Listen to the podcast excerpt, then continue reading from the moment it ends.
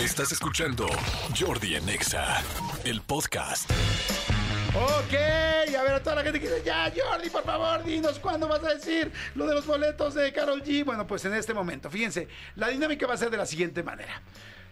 Como todo el asunto del concierto de Karol G, de estas presentaciones, de esta gira, tiene que ver con un cuento especial, vamos a hacer un cuento. Es más, si me pueden poner música de cuento, sería padrísimo, ahorita que se las pida. Pero el asunto es el siguiente, muy sencillo. Vamos a hacer un cuento en el cual Manolo va a empezar contando una parte de cuento de Karol G.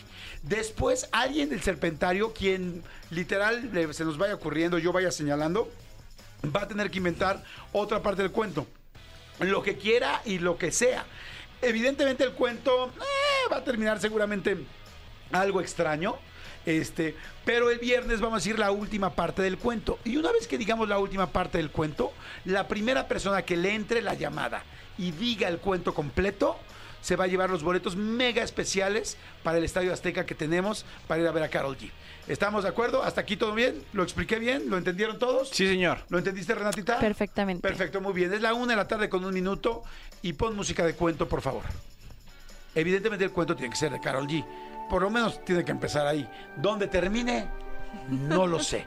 Terminará en OnlyFans el cuento con Karol G tratando de hacer OnlyFans para pagar las escuelas de sus hijas. Cuando las tenga, no lo sé. Manolo Fernández, por favor, haznos el honor de ser el locutor inicial de este cuento de Karol G. Cuando yo voltee y señale a Renata, tiene que seguir Renata el cuento como sea y como venga y con lo que se te ocurra. Y lo puedes desvirtuar como quieras, hasta donde sea. Es más, si te lo llevas a otro lado, será mucho mejor. Ok. Adelante, Manolo. Una tarde soleada estaba Karol G con una canasta en un tianguis de Huehuetoca.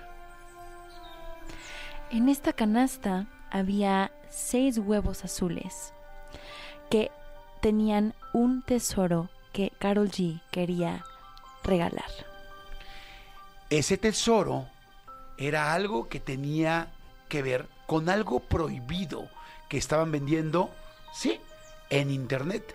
Algo prohibido que ella quería desde hace mucho tiempo, porque un duende del cual nunca comentó se lo había pedido. Hasta ahí vamos a quedarnos hoy. Hasta ahí por hoy. Nos escuchamos mañana en su fábula Karol G. Karol G, ¿ok?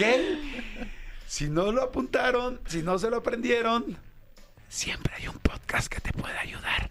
¡Adiós! Escúchanos en vivo de lunes a viernes a las 10 de la mañana en XFM 104.9.